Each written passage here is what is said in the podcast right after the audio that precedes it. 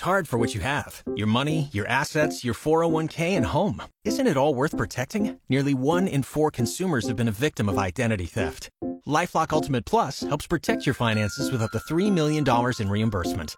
LifeLock alerts you to identity threats you might miss, and if your identity is stolen, your dedicated U.S.-based restoration specialist will work to fix it. Let LifeLock help protect what you've worked so hard for. Save 25% off your first year on LifeLock Ultimate Plus at lifeLock.com/aware. Terms apply. If you're looking for a place to travel this vacation season, Texas and Arizona get a lot of attention, but you might want to check out New Mexico. It may just be the most underrated state in our nation.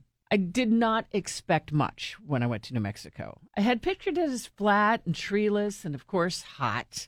Carlsbad's in the southern part, close to the border with Mexico, so it is more desert like, but beautiful. I love exploring caves, and I've been to many but Carlsbad Caverns are the best. And our tour guide, Jeremy, was terrific. So, this is iceberg rock immediately above us. So, this huge part of this cave fell down about 500,000 years ago. So, at one point, you weren't able to see the ceiling up here, but it fell down and it landed on top of the King's Palace room. Now, in the King's Palace room, I'm going to be pointing out some different broken off formations and new growth and rebirth because of iceberg rock. Uh, but you see these formations right here?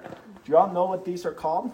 Hanging from the ceiling down. Stalactites. Stalactites. Stalactites. For some reason, some people seem to correlate stalactites with icicles. Now, when icicles fall, they melt. Stalactites, they are infused in the cave. They are part of the cave. They do not fall on their own. While in Carlsbad, I went to the Living Desert Zoo, an ATV ride in the hills, which is a very popular pastime there, and the gorgeous Sitting Bulls Falls. I mean, who knew there were waterfalls in the desert?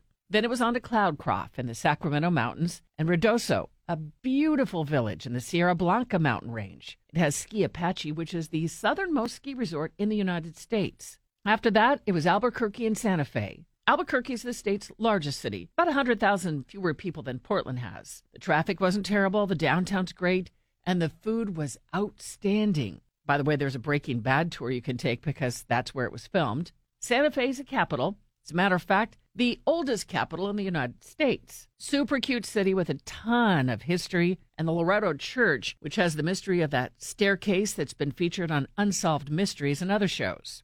New Mexico has a very large Native American population, and I got to see a dance demonstration by the Lightning Boys, a nonprofit that travels around the United States teaching dance and culture. Edwin Felter is the voice you hear during the dancing.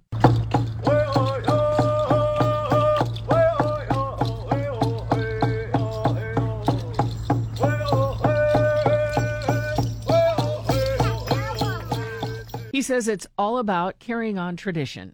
The Native American hoop dance by itself is a dance that honors all things within Mother Nature, the different shapes and formations. The main thing of this dance is like a healing dance, and when the kids are dancing, it gives them kind of that sense of pride and like they're really fluid and with motion, and it really helps them like stay rooted to their culture because not every tribe is the same.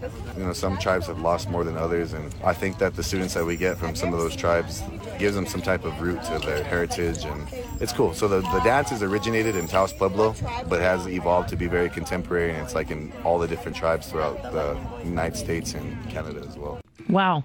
It was such a fun trip. You can see the pictures at our Facebook page and at KXL.com.